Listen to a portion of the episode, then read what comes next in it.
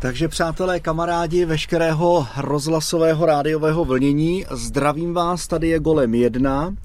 Eh, zdravím vás od eh, vysílače Krásné, který se nachází asi 500 metrů severozápadně od stejnojmené obce v nadmořské výšce 614 metrů nad mořem. Ten vrchol se jmenuje Krásný, eh, je v Železných horách a přímo tenhle vysílač zabezpečuje televizní a rozhlasový vysílání pro východní Čechy, ale samozřejmě slyšet mnohem dál. Trochu z historie tohohle vysílače si teď řekneme. K vysílač byl vybudován v letech 1958 až 1960 a stal se historicky prvním televizním vysílačem ve východních Čechách. Tehdy šlo o jeden z deseti základních televizních vysílačů v tehdejším Československu, na kterých vysílal jediný tehdejší program Československé televize a do provozu byl uvedený 1. května roku 1959. A zajímavostí je, že ani po spuštění nefungoval podle eh, tehdejších představ a tak docházelo eh, za plného provozu samozřejmě k jeho úpravám. Rozhlasové vysílání eh, bylo spuštěno 20. ledna roku 1960 60 a konkrétně teda na frekvenci 67,22 MHz. Pro vás mladší to zní šíleně, ale je to tehdejší východní norma, pásmo VKV1. Vysílala a na ní tehdy stanice Československo 1, pozdější, později Hvězda, druhý okruh Československo 2, který se později jmenoval Vltava, tak ten se přidal na kmitočtu 69,35 FM a později taky začala do dalšího okruhu 68 MHz vysílat i stanice Praha. No a v 90. letech Potom postupně přecházely rozhlasové stanice z pásma VKV1, z té východní normy, do pásma VKV2. Už od začátku vysílač používal šestý kanál třetího televizního pásma. Nejdřív na něm teda vysílal kanál ČST1, Eh, později F1, možná si někteří pamatujete. Eh, po rozdělení Československa to potom byla ČT2, no a 4. dubna 94 kanál převzala eh, nově vznikající televize Nova. Druhý okruh ČST2, později ČTV, začal vysílat 19.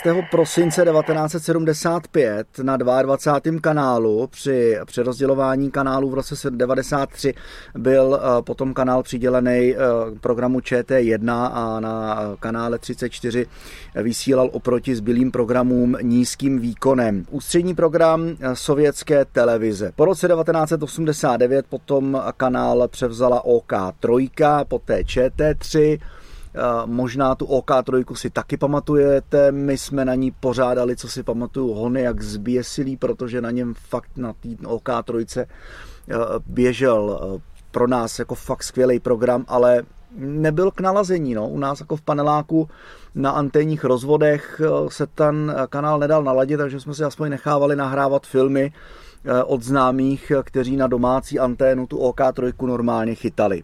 Takže toliko eh, k vysílači eh, krásné, u kterého se dnes nacházím. No a já tady mám puštěný vysílačky ve skenu, respektive teď hm, odposlouchávám nějaký eh, techniky na vysílači. Není to tady, na vysílači krásné jsou hodně daleko, to bude nějaký vzdálenější vysílač.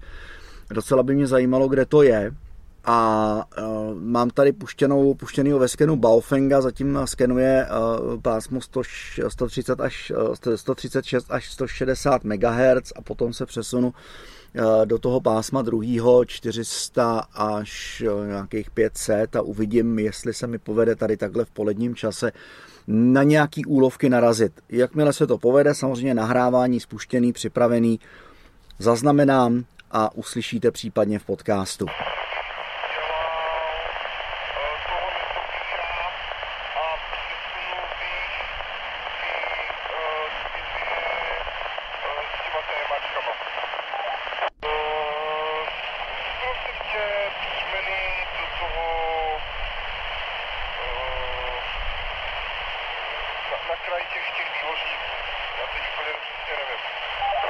Takže eh, já končím svůj krásný, krátký výlet sem k vysílači Krásné u obce Krásné na kopci Krásný. Bylo to tady krásný, úlovky minimální, ale o to cenější. Bohužel Baofeng úplně mlčel, až na pár datových toků jsem tady nechytil absolutně nic. Na Senkorce v PMR pásmu jsem tam něco a to samozřejmě jste teď slyšeli, takže se mějte opravdu krásně. Loučí se golem jedna od vysílače krásné.